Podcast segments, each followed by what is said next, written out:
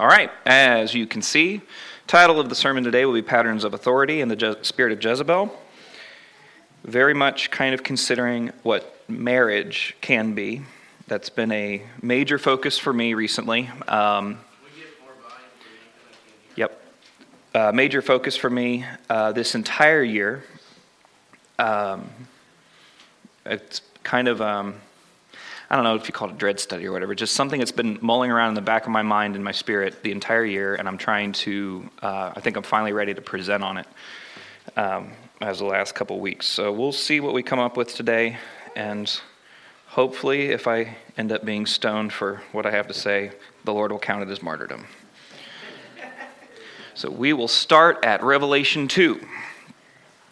The message, or the prophecy to the church in Thyatira. And to the angel of the church in Thyatira write, The words of the Son of God, who has eyes like a flame of fire and whose feet are like burnished bronze. I know your works, your love and faith and service, and patient endurance, and that your latter works exceed the first. But I have this against you, that you tolerate that woman Jezebel, who calls herself a prophetess and is teaching and seducing my servants to practice sexual immorality and to eat food sacrificed to idols. I gave her time to repent, but she refuses to repent of her sexual immorality. Behold, I will throw her onto a sickbed, and those who commit adultery with her I will throw into great tribulation, unless they repent of her works. And I will strike her children dead, and all the churches will know that I am he who searches mind and heart, and I will give to each of you according to your works. But to the rest of you in Thyatira who do not hold this teaching, who have not learned what some call the deep things of Satan, to you I say, I do not lay on you any other burden. Only hold fast what you have until I come. The one who conquers and who keeps my works until the end, to him I will give authority over the nations. And he will rule them with a rod of iron, as when earthen pots are broken in pieces, even as I myself have received authority from my Father. And I will give him the morning star. He who has an ear, let him hear what the Spirit says to the churches. The, it will become very clear to y'all as I continue to go through scriptures that the topics of authority are very prominent in each of these passages that I've selected. The idea of getting authority correct is um, utterly crucial for the Christian life. Um, it can even be said that it's the issue of the universe. Literally, all of creation operates under authority and rule of God and of His Christ and as it says right there in verse 27, even as I myself have received authority from my Father. That's a past tense. That Christ is prophesying and speaking to his church, and he has received all authority in heaven and earth. And we see that also um, in the uh, Great Commission. It's a past tense. I've received all authority in heaven and earth, and therefore go. I'm with you always. Go disciple the nations, baptize in the name of the Father, Son, and the Holy Spirit. Um, and teaching them to observe and obey all that I've commanded you. Because he has all authority, he has the ability to give it, but he also raises and falls any sub authorities from himself.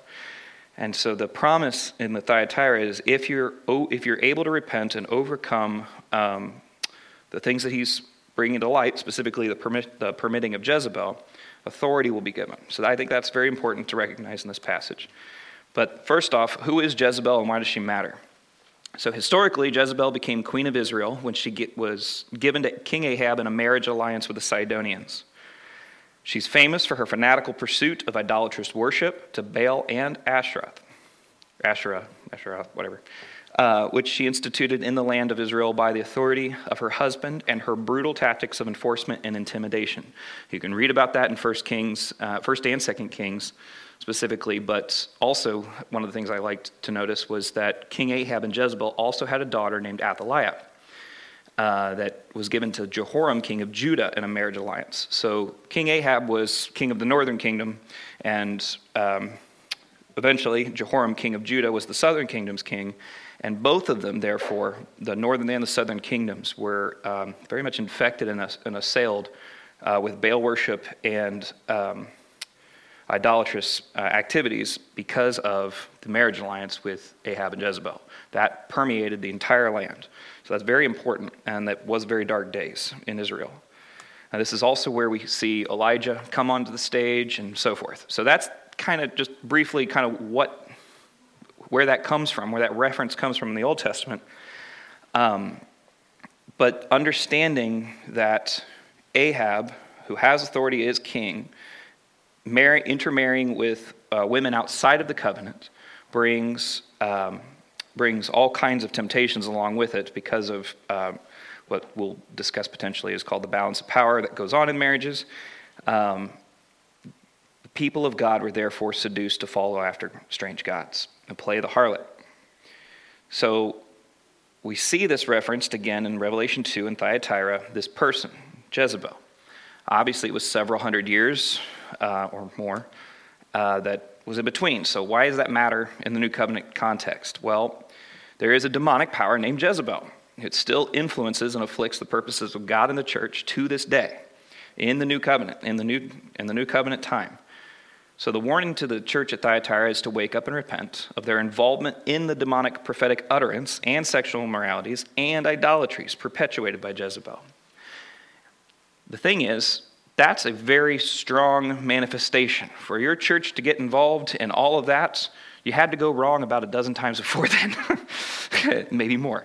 There's so many stages to find yourself that far out there into error that I find it necessary to consider what is it that causes that error um, and leads to those extreme manifestations. Because there's far more subtle things that go on every day in every church probably in the entire world. Far more subtle issues. Those issues, I think, and this is my humble submission and thesis, is issues of authority, gender roles, and balances of power and giftedness in the family and church, specifically between male and female. When those things are out of order, Jezebel is easily able to influence. So, we'll examine some of that. Where else would we want to start? But the fall. the fall of man. That's where it's been going on from since. So, Genesis 3. Now the serpent was more crafty than any other beast of the field that the Lord God had made. He said to the woman, Did God actually say? That's the bingo. Hath God said? Hath God actually said? That's a questioning of authority. Is God really? Is the word of God really the truth here? Is it really authoritative? You shall not eat of any tree in the garden. And the woman said to the serpent, We may eat of the fruit of the trees in the garden, but God said, You shall not eat of the fruit of the tree that is in the midst of the garden, neither shall you touch it, lest you die. But the serpent said to the woman, You will not surely die, for God knows that when you eat of it, your eyes will be opened, and you will be like God, knowing good and evil. So when the woman saw that the tree was good for food, and that it was a delight to the eyes, and that the tree was to be desired to, be, to make one wise, she took of its fruit and ate. And she also gave some to her husband who was with her, and he ate. Then the eyes of both were opened, and they knew that they were naked. And they sewed fig leaves together and made themselves loincloths. And they heard the sound of the Lord God walking in the garden in the cool of the day, and the man and his wife hid themselves from the presence of the Lord God among the trees of the garden. But the Lord God called to the man and said to him, Where are you? And he said, I heard the sound of you in the garden, and I was afraid because I was naked, and I hid myself. He said, Who told you that you were naked? Have you eaten of the tree of which I commanded you not to eat? The man said, The woman whom you gave to be with me, she gave me the fruit of the tree, and I ate. Then the Lord God said to the woman, What is this that you have done? The woman said, The serpent deceived me, and I ate. The Lord God said to the serpent, Because you have done this, Cursed are you above all livestock and above all beasts of the field. On your belly you shall go, and dust you shall eat all the days of your life. I will put enmity between you and the woman, and between your offspring and her offspring. He shall bruise your head, and you shall bruise his heel. To the woman he said, I will surely multiply your pain in childbearing. In pain you shall bring forth children. Your desire shall be contrary to your husband, but he shall rule over you. And to Adam he said, Because you have listened to the voice of your wife, and have eaten of the tree of which I commanded you, you shall not eat of it. Cursed is the ground because of you. In pain you shall eat of it all the days of your life. Thorns and thistles it shall bring forth for you. And you shall eat the plants of the field. By the sweat of your face you shall eat bread, till you return to the ground, for out of it you were taken. For you are dust, and to dust you shall return.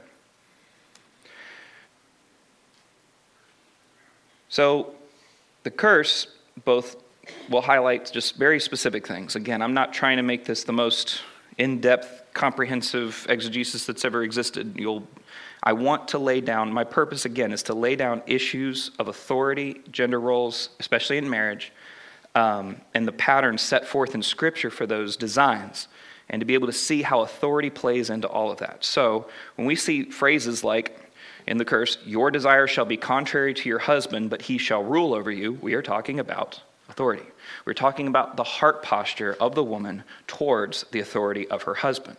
That is a very direct um, involvement with the curse. What, I, what was disregarded in terms of the authority and leadership by the woman leading the man into sin is now solidified in, in its original design. I got that phrase pretty much out of one of the commentaries, and I liked it so much. Um, one of the commentaries in the library that I was reading. I liked it so much because it reminded me uh, that not only will the man rule the woman and the woman will have to exist within that sphere, specifically in marriage, that that was actually part of the design of the original perfect creation. It wasn't abided by. God gave Adam the stewardship of the garden. Adam was about doing his work and trying to be fruitful and multiplying and take dominion.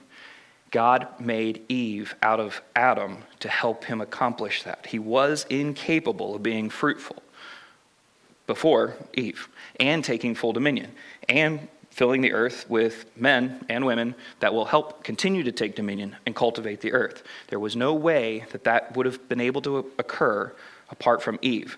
And we'll see that again in 1 Corinthians, where man and women are not independent of each other, but man did come first. He was the authority, he was the one given the stewardship, he was the one given the word of God, and it was something that he was responsible for uh, maintaining. So just because the curse says your desire should be contrary to your husband, but he shall rule over you, it's solidifying something that was already present pre curse, pre fall. That's the design of God. Unfortunately, now there's strife. Unfortunately, now there's, and there's conflict. There's a contrary desire in the heart that would uh, frustrate these things.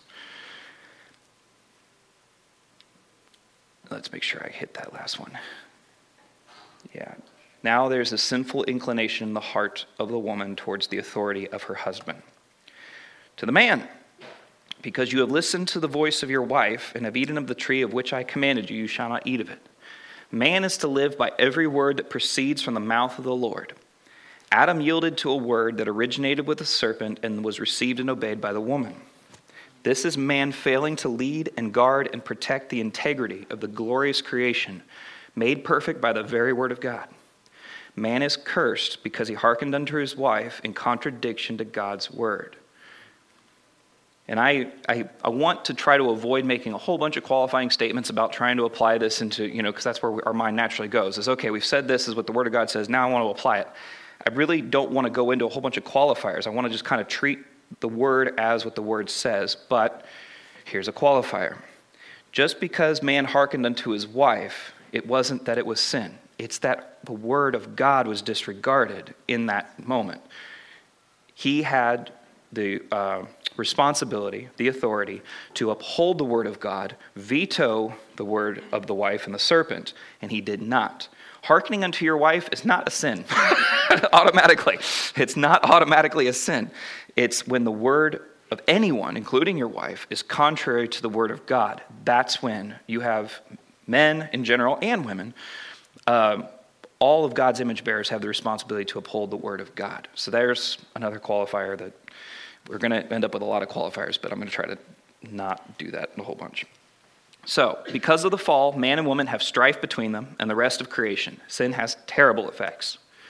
But where sin increased, grace abounded all the more. There is hope in Jesus Christ for the curse and the effects of sin. Where strife and enmity exist, in him we have peace and reconciliation, even between the sexes. Imagine that. In the church, we get a glimpse of the new creation and the pattern and order of all things being made new. The New Testament is replete with passages defining and hedging the boundaries of the godly pattern in which we are to walk, and especially in marriage and male and female gender roles. So let's observe a few of those. Ephesians 5. It starts off, the passage starts off, therefore be imitators of God as beloved children, and walk in love as Christ loved us and gave himself up for us, a fragrant offering and sacrifice to God. A few verses later, look carefully then how you walk, not as unwise, but as wise, making the best of the time because the days are evil. Therefore, do not be foolish, but understand what the will of the Lord is. A couple verses later, submitting to one another out of reverence for Christ, wives, submit to your own husbands, as to the Lord. For the husband is the head of the wife, even as Christ is the head of the church, his body, and is himself its Savior. Now, as the church submits to Christ, so also wives should submit in everything to their husbands. Husbands, love your wives, as Christ loved the church and gave himself up for her, that he might sanctify her, having cleansed her by the washing of water with the word, so that he might present the church to himself in splendor, without spot or wrinkle or any such thing, that she might be holy and without blemish. In the same way, husbands should love their wives as their own bodies. He who loves his wife loves himself, for no one ever hated his own flesh, but nourishes and cherishes it, just as Christ does the church, because we are members of his body. Therefore, a man shall leave his father and mother and hold fast to his wife, and the two shall become one flesh. This mystery is profound, and I am saying that it refers to Christ and the church. However, let each one of you love his wife as himself, and let the wife see that she respects her husband submitting to one another out of reverence for Christ. This is the crux of the instructions for men and women in the church. We submit to the patterns espoused by God out of reverence for Christ. This is because we image the glory of Christ and the church in our marital unions. If we lose sight of this one point, marriage will become a drudgery of strife and power struggles because we have missed the mission of marriage. There are duties and roles to perform in this structured and orderly image bearing pattern for marriage. I would sidebar and say there is a peculiar glory that God reserves for husband and wife in covenant union. There is a peculiar image bearing that takes place in the earth that no other relationship truly declares of God's glory. God fills that marriage union that is submitted to Christ, properly ordered and patterned, gives that a peculiar glory that even the nations can witness. If you look at the church, if an, if an outsider looks at the church, a lot of times they'll say, eh, it's full of hypocrites and this and that and the other. It's a little bit more hard to discern the body because of all of its intricate parts and the love that's within itself. It's a little bit harder to see that very quickly. Um, but when you look at a marriage, uh, a, a marriage covenant, when you look at a family, and you see how that works. You see how that looks. It's very quick. You spend one evening with a family, you go to dinner with your family one time with an outsider. They get a pretty good glimpse of what it's like, what your family's doing, the way it's ordered, who wears the pants, so to speak, right? All these different phrases we see to define these, um, these interplays of the power struggle and so forth. That's a very clear witness that even sinners that have no knowledge of church or God or any inclination can see very cl- clearly. That's one of the authorities and powers that exists in marriage and the family, and that's what gives it influence. For when a man uh, leaves his father and mother and cleaves to his wife, what's very significant about that is they now have a status and a position in society, in the social construct, of authority and influence that extends into the future generations. That didn't exist when they were single or submitted to their parents and so forth in the way it does now. It's a new thing, it's a new creation, a new extension, a, an outworking of the covenant, an outworking of the life of the covenant. That's incredibly beautiful in my mind. I think that's, I think that's worth lauding. I think that's worth saying thank you to God for it because that's something that is so common in creation it's what every man and woman, more or less, there's my qualifiers, more or less, every man and woman has a desire for to be fruitful and multiply, to get married, to have children, so on and so forth. That's a natural inclination that's within the hearts of people. It's when that natural inclination starts to disappear or starts to bastardize and go the wrong direction, that's when we start to see disorder. That's we have to question what's causing the individual to not desire after those things, to not desire after this, that, and the other. Yes, celibacy is a real calling. Yes, it does exist, and so on and so forth. That's not what I'm referring to. God's pattern for man is to be fruitful and multiply, and to do so in the covenant of marriage. It's a beautiful, holy, glorious estate that has tremendous import. And there is a mission that God actually accords with that to image Him in the earth in a way that nothing else really can, except maybe the church in Christ. Part of this design is clearly, though, authority structure, just as was clearly part of the garden originally and reinforced within the curse. Women, submit to your husbands, authority words, as the church submits to Christ. Men, love your wives as Christ loved the church, laying his life down for her. Let each one of you love his wife as himself, and let the wife see that she respects her husband. Remember the inclinations in the fall. Men want to become either more passive or more aggressive than they ought. And women will desire to er, will desire after the authority of their husband both to usurp it or to be ruled in ungodly ways, which is patterns of abuse and being doormats, so to speak. These are patterns of sin. These are not patterns of godly ordered marriage, godly authority. That's not what those inclinations are. But this, these are inclinations that are within the sinner's hearts, and sinners do get married. These things take shape in marriage and families. But these are the things that actually, the pattern, the standard of God, and properly ordered families change. They, they completely eliminate those type of, um, of outliers or, or extremes on either side of the equation. There is a right authority way of doing things, and that's what we're trying to observe today. This passage directly addresses a correction to the baser sinful desires, natural to us since the fall. So it lays a good pattern down for us. Once we see the mission and the pattern of authority for how God will work most fruitfully through marriage, we may explore the roles or duties God gives to both sexes. Roles and duties, I think, come after the question of authority. I think that's an issue that comes first and primary. There's, I've heard it said, why do we talk about authority so much? I've heard that said, and it's, it's very clear. Because since the fall, hath God really said? Is the issue and the questioning of that authority. That question of whose word stands as authoritative, as the ruling word is the issue of the entire universe. It's whether or not we actually come to salvation. It's whether or not we will ever be a part of redeemed patterns of life that post salvation, sanctified, fruitful, redemptive works. If we're not submitted properly or relating properly to authority as God ordains in His Word and clearly expresses, we're really just shoot, we're really just spinning our wheels. We're shooting ourselves in the foot. We're spinning our wheels. It's kind of we have no teeth at that point. It, the issue of authority is super primary, and I think marriage is one of those areas where you got we have we as a community and as the church in general have to get it right because we're never going to be able to teach the nations how to worship and love and relate to God if we don't do it right in our own in our own homes. So 1 Timothy 2. Here we go. I desire then that in every place the men should pray, lifting holy hands without anger or quarreling.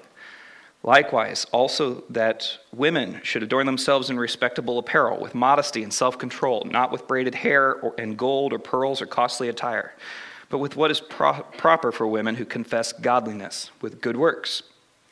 Let a woman learn quietly with all submissiveness. I do not permit a woman to teach or to exercise authority over a man. Rather, she is to remain quiet. For Adam was formed first, then Eve. And Adam was not deceived, but the woman was deceived and became a transgressor. Yet she will be saved through childbearing, if they continue in faith and love and holiness with self control. 1 Timothy 3 The saying is trustworthy. If anyone aspires to the office of overseer, he desires a noble task. Therefore, an overseer must be above reproach, the husband of one wife, sober minded, self controlled, respectable, hospitable, able to teach, not a drunkard, not violent but gentle, not quarrelsome, not a lover of money. He must manage his own household well, with all dignity, keeping his children submissive. Again, another authority word. For if someone does not know how to manage his own household, how will he care for God's church? He must not be a recent convert, or he may become puffed up with conceit and fall into the condemnation of the devil. Moreover, he must be well thought of by outsiders so that he may not fall into disgrace, into a snare of the devil. Skipping a few verses which uh, enumerate the qualifications for deacons and um, the nuances there are totally worth studying the differences between elders and deacons and understanding the different things in the church. They're, they're a little, that's beyond the scope of what we're after today, but it's worth uh, studying out. Verse 14 I hope to come to you soon, but I am writing these things to you so that, if I delay, you may know how one ought to behave in the household of God, which is the church of the living God, a pillar and buttress of the truth. The clear exhortation is here's how it's supposed to go. This is how you're supposed to behave in the household of God. It's a pattern, it's a quote unquote law, it's a standard that the apostle is giving to Timothy. Again, very intense. So, um, let, a, uh, let a woman learn quietly with all submissiveness. I did not permit a woman to teach or to exercise authority over man. Rather, she is to remain quiet. For Adam was formed first, then Eve, and Adam was not deceived, but the woman was deceived and became a transgressor. We must resist the temptation to twist the word of God and must also dig for insights to perceive clearly the will of God. This is a hard saying. And if you ever want some more hard sayings, read the Gospels. Jesus has a lot of them. This is a difficult saying because we are hard of heart. Coming to this text must be done in a comprehensive biblical exegesis. It must include a thorough understanding of the fall as well as manifestations of sin. Obviously, Paul is referencing Adam and Eve and the deception and the fall of man, so you kind of have to understand the nuances of the fall and the subsequent curses and stuff to truly color in the lines with these passages. It can't just be ripped out of the Bible, taken out of context, and posted, here's the one and only way this works, this is whatever. You have to see the whole scripture and understand God's pattern through many passages of scripture to truly appreciate it um, for what it is. It also must include a clear, equal weight for both sexes in the pattern for the redeemed. It can't just be one side gets slammed and the other side gets slammed. You can't just sit there and put all these burdens on women and none on men. You can't put all these burdens on men and none on women. It, it's even, equitable. Equitable standards that are actually complementary. They are complementary standards. They actually enforce the created order image forth that created order, certainly, but they complement each other in a way that's literally beautiful. If the question of authority is answered correctly, man and woman submitting to God and his pattern will find themselves in a more beautiful way. So, does that mean that women can't talk? I guess is the next question, right? That's one of the next questions that naturally um, comes from that. I'll answer that one, I think, in the next slide. Um, so, kind of laying into the men here. He must manage his own household well with all dignity, keeping his children submissive. For if someone does not know how to manage his own household, how will he care for God's church? We see in the first passage a woman submitting to her husband, and in the second passage, the husband managing his household and therefore being um, examined and judged according to how he manages. Because he, again, is the authority, and with authority, the investigation, just as in the garden, started with the authority. God investigated what went on, where were they, and he addressed Adam. He was after knowing what Adam was doing, what Adam was saying, because he was the authority and he is the head. The head or the authority, so to, uh, they are synonymous, gets the uh, first examination. And he ultimately bears the responsibility for how his household is going. I believe verse 4 of chapter 3 holds a key to balance the equation, therefore. We can never be one sided in this pattern, for they are a divine tension, as are many things in creation, including truth itself. God always addresses the man first when he judges and investigates because he is the authority. Woman, therefore, has a spiritual covering in the authority of her husband. If she or the house is out of order, the husband will bear consequences. Spiritual authority is therefore to be perceived as a grace of God. It's not something to be shunned or, uh, uh, or bucked against. It's not to be rejected or despised. It's a grace of God. But as we learn from the fall, because the woman is also created in the image of God, she is responsible for her actions too. God also eventually finds his way after Adam straight to the woman, and they both receive judgment. They're both responsible for their own actions. God does start with the husband, but the wife also has authority and responsibility in the equation. It's not a passive role, it's just Second, there is a hierarchy, there is a structure. A thought question I would pose is since men seeking to be an overseer, which would be defined as a mature Christian man that is qualified to be ordained as shepherd of the flock and house of God, or a deacon, a literally servant, um, are required to be above reproach, temperate, husband of one wife, prudent, respectable, etc. Does this preclude the wife from being these things as well? Just because the long list is in this passage assigned to men, does that mean the wife doesn't have to live by those standards? It's truly on the men? Nope. The wife and the husband, despite the distinctions of roles and the authority structure itself, are to be a single unit, an image bearing marriage. Therefore, godly character in the dispensation of duties is necessarily required for both. But there's unity in the character and purpose and dignity of both sexes in marriage. Let's say that again unity in character, the way you live your life, purpose, why you live your life, and dignity, the value of your life. All of those are completely unified. This kind of gets us to the distinction, and I'll, I'll go ahead and sidebar with another qualifier that, whatever, it's going to happen a bunch of times. Um, egalitarianism versus complementarianism. Commonly, that's where this discussion finds its way to, okay? Egalitarianism is defined as all things are equal between men and women, including authority, roles, whatever. They are, it's a, it's a level playing field, right? That's very much, and they justify that with a number of verses, but one that's probably a proof text is Galatians 3, I think it's 28, forgive me if I'm wrong on that one, um, which says there are no distinctions between male and female. That's kind of the thrust of that passage.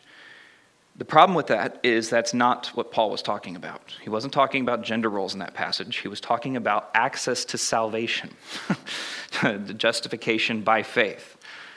Both men and women have equal access. There is no distinction, same as Jew and Gentile, same as slave and free man, so on and so forth. Everyone has equal access to salvation by, by grace through faith and the justification of faith accordingly. That's what that passage is truly talking about. These passages that we're examining are literally talking about roles and authority functions and the distinctions and nuances there. That's what they're literally talking about. So to take so the egalitarian position, I'm sure they have a much more well-rounded exegesis than just that one passage, but that does seem to be one of their um, primary points. Doesn't really get to the heart of the New Testament. Doesn't really get to the heart of gender roles. And so seeing a complementarian position that the sexes and the roles and authority structures and the dynamics between men and women actually complement each other in the new creation, are actually, um, uh, they bring forth better fruit, more glory, um, and they actually, it's because they align, I think this is the best way to put it, they align with God's created order and his pattern. The complementarian position is therefore far closer to a biblical point. Now, where complementarianism can fall off is when we start to get into um, abuses such as uh, misogyny, patriarchy, um, and uh, where men are so authoritative and so tyrannical, therefore, that they are abusive, that they are wicked, that they um, oppress and destroy instead of lay down their life, bring life, support life, die for it, and you know self-sacrifice for the purpose of life and the other. Um, those are what I think the common um, offenses and reasons that uh, the nations and even within the church, people despise the idea of gender roles and distinctions and authority structures, is because of the many abuses that have been espoused based on certain verses, even the ones we're looking at. Um, that's not what I'm talking about today. That's not what we're trying to observe. We're not trying to observe all the different abuses and uh, things that go wrong. I really just want to see what does God say and how do we journey towards that image? How do we journey towards being faithful to the Word of God and being incarnate people of the Word, uh, being the incarnation of the Word, where we put the Word, where the Word becomes flesh in our lives? I really want to see us get to that point. And this is not something you're just going to be able to flip a switch after one little sermon. You're going to have to work this out with your husbands, your wives, whoever you might be engaged to, uh, your disciplers, your discipleship groups, and pastors. I want this to become an ongoing conversation. I don't want this to just be like a one size fits all sermon that's automatically going to be applied universally and therefore blah, blah, blah, blah, blah. It's not that simple. Life is not that simple. However, the clarity, the doctrine of clarity of Scripture is such that there is a clear line. There is a clear dividing line because the Word of God is living and active and sharper than any two edged sword, dividing between joint and marrow, soul and spirit, and laying asunder the thoughts and intentions of the heart. It will cut you to the quick, it will challenge any of your preconceived notions. And that's what I would want for myself and everybody here today. The, the requirements of character are present for both male and female, as I think the last point that I was trying to get to before I sidebarred. This is why when Paul exhorts Timothy to ensure that godly character is evidenced in his flock, he distinguishes what male and female roles and patterns would functionally do because their hearts are aligned in Christ. I am writing these things to you so that, if I delay, you may know how one ought to behave in the household of God, which is the church of the living God, a pillar and buttress of the truth and we therefore have a pattern for the sexes woven into the very fabric of the structure, pattern, and mission of the church. It is to this biblically ordained pattern that we subject ourselves so that we may glorify God. All right, maybe I've made my point over and over again now. So let's let's throw some more verses in here. 1 Corinthians 11. Let's color in the lines here a little bit. Be imitators of me as I am of Christ. That's how the passage begins. Now I commend you, because you remember me in everything and maintain the traditions, even as I delivered them to you. But I want you to understand that the head of every man is Christ, the head of a wife is her husband, and the head of Christ is God. Every man who prays or prophesies with his head covered dishonors his head, but every wife who prays or prophesies with her head uncovered dishonors her head, since it is the same as if her head were shaven. For if a wife will not cover her head, then she should cut her hair short. But since it is, disgra- it is disgraceful for a wife to cut off her hair or shave her head, let her cover her head. For a man ought not to cover his head, since he is the image and glory of God, but woman is the glory of man. Um, the, for man was not made from woman, but woman from man. Neither was man created for woman, but woman for man. That is why a wife ought to have a symbol of authority on her head, because of the angels. Nevertheless, in the Lord, woman is not independent of man, nor man of woman. For as woman was made from man, so man is now born of woman, and all things are from God. I think this is a few verses later. It's actually, oh, it's in next chapter, uh, 1 Corinthians 14 instead of 11. So that was 11, 1 Corinthians 14. If you're familiar with the book of 1 Corinthians, you're going to get, um, I think it's like 11, 12, 13, 14, all kind of give instructions, but very specifically for orderly worship, and um, obviously male and female things come out of here, but also the spiritual gifts and the definition of love. As the definition of love, the 1 Corinthians 13, very commonly read at marriages, it's the love chapter, but 11 and 14 kind of form some bookends on that. Um, and so love being at the center, let's not forget that. We don't have time to go there, but um, let's listen to this uh, ending of chapter 14. As in all the churches of the saints, the woman should keep silent in the churches, for they are not permitted to speak, but should be in submission, as the law also says. Again, there's the authority word. If there is anything they desire to learn, let them ask their husbands at home, for it is shameful for a woman to speak in church. Or was it from you that the word of God came? Or are you the only ones it has reached? If anyone thinks that he is a prophet or spiritual, he should acknowledge that the things I am writing to you are a command of the Lord. If anyone does not recognize this, he is not recognized. So, my brothers, earnestly desire to prophesy and do not forbid speaking in tongues, but all things should be done decently and in order. The, the big thrust of the passage is orderly worship, hierarchies of male and female also uh, within the church. This not just applies to family, a marriage context, it applies to orderly worship and structure within the church. That's what we need to see, all right? The details, I'm not trying to dive into details exactly. But again, this is another hard passage for our 21st century Western hard hearts. These are exhortations specifically dealing with the dynamics of orderly worship. There are enough discussions in these passages, I'll only bring out a couple points. The main issue in these passages is often highlighted as spiritual gifts and orderly worship. But I submit to you that it is authority and orderly worship with spiritual gifts accompanying. The issue of authority is still crucial for all the structures and patterns within the created order. The church's worship is not excluded. So, a hard question. Let's see if we can probe this out a little bit. If Paul says women are not permitted to speak, why do we allow women to contribute to the functions of worship and even occasionally teaching? For it's improper for a woman to speak in church. Oh, there's the question. That's the elephant in the room, right? everybody's, everybody's all about that question.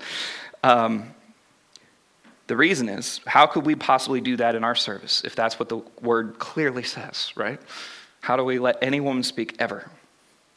Because women are to subject themselves to the authorities. It's a primary issue of submission to authority. And when submission to authority, both for male and female, are properly submitted to authority, now things can be done in order. But recognize the primary uh, point, of, point of order is the issue of authority. That's what he's talking about with head coverings. It's not just legalistic issues of cutting your hair and wearing hats and stuff. It's not, it's not about that. It's about head coverings.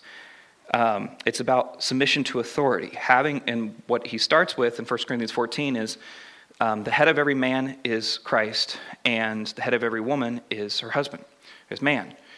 It's an authority structure. God is the head of Christ, Christ is the head of man, man is the head of woman. But woman is the glory of man, man is the glory of Christ, of God. Okay? With submission to authority, greater and greater covering actually increases the glory. That's literally what you can see when you line it all up like that, the way Paul says it.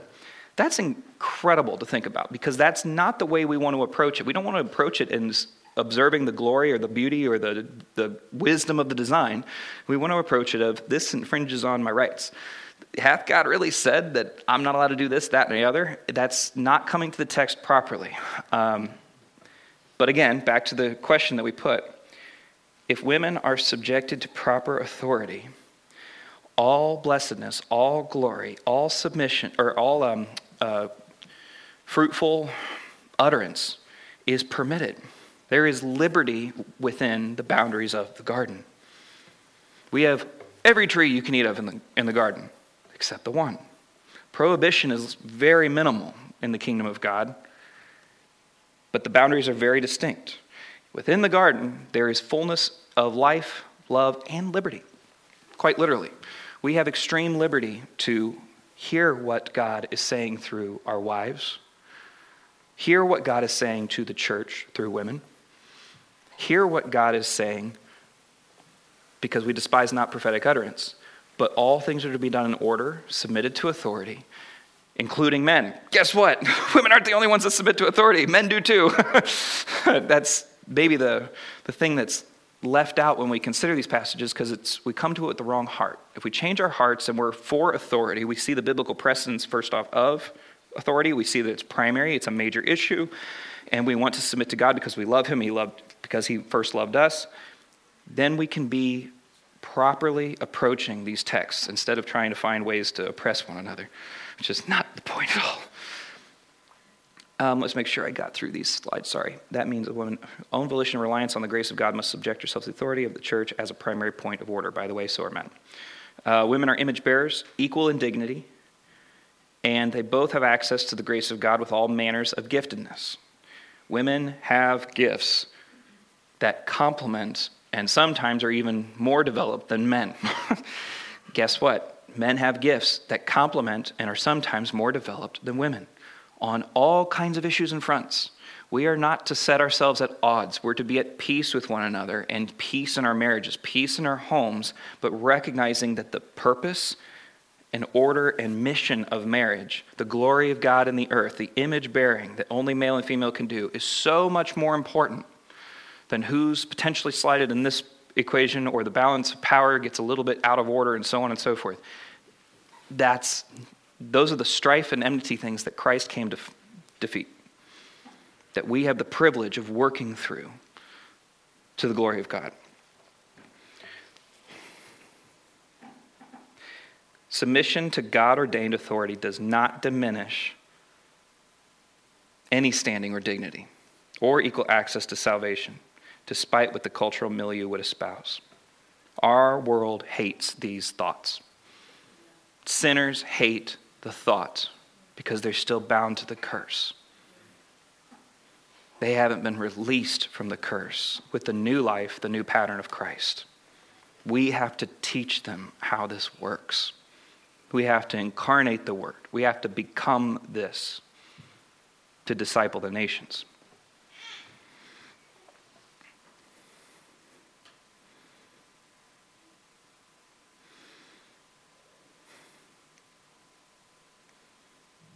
We have to teach them God's pattern. We must welcome them into the family of God, and as many are apportioned faith and repentance from dead works, they also must be taught to wash their garments in the Word. Therefore, by cleansing every attitude, motivation, and practice that does not accord with the glory of God from their lives, they, may, they too may be approved and become useful for every good work. So, back to Jezebel, and why the heck does she even have anything to do with all of this? Jezebel is a manifestation of rebellion, of God's order and pattern for marriage, gender roles, authority, and orderly worship. Jezebel brings death, and we may not accord with her. Our culture is so deeply entrenched in these rebellious patterns that it's hard for even the church to distinguish between God's patterns and the ways of this perverse generation. We see this in many expressions today, what we already cited. Um, women that would control or usurp authority, men that would wield authority and lord it over and destroy, um, therefore putting men and women at enmity. And then a Jezebel would find maybe an Ahab, a little bit more, a guy who has real authority, but also doesn't lead in the way he's supposed to. Men that don't lead are just as destructive as women that want to vie after their husband's authority in an ungodly way. Men are responsible for leading, and Ahab was responsible for making sure that the kingdom of God, the nation of Israel, was going in the right direction. He was the shepherd of Israel. The, all the king's position very much functioned as a shepherd function and a judge function and all these other things. To allow Baal worship, to allow Asherah worship, and to allow all these idolatries and all these wickednesses that came in through the marriage alliance with Jezebel, he had to literally play a passive role. He didn't own his calling, he didn't lead effectively. Passivity and male authority is just as destructive as a manipulative Jezebelic tendencies in women. King Ahab is just as destructive to the kingdom of God or the purposes of God as a woman is. On the flip side, men that are too tyrannical, too overasserting of their authority, too bossy, too um, aggressive, are just as destructive as a woman who allows herself to be beaten up by men. That's a hard one. Yes, people that are abused by authority are victims. But God does not call us to victimhood, He calls us to victory. And to break every chain that binds, every oppression, that all oppression shall cease. I'm pretty sure we sang that a few times this season. Godly authority, male and female gender roles, have to be understood as a way that God has patterned and structured creation where all oppressions cease in that equation. If we submit to this, if we become these things by the grace of God through the sanctifying work of the Holy Spirit, by grace through faith, and the blood of the Lamb, these oppressions would cease. These disorders of authority and structures and vying for power out of sinful intent uh, being strife oriented and enmities, all that ends in the ways of God, in the pattern of God. That stuff's neutralized and eliminated by the blood of the Lamb. This is, the, this is what I really want to get across. This poor world, so utterly confused, they can't tell the difference between male and female anymore. Does that break your heart? How did they get so far? Because we as the church have failed to distinguish male and female properly. If we are salt and light, which Christ says we are, not only can we stave the decay, but we can drive back the darkness. If the darkness increases and the de- decay advances, who's at fault? We are. To recognize the failures of our religion, the failures of our Christianity, our evangelicalism, or whatever we want to ism it, to recognize the failures that we are even potentially born into.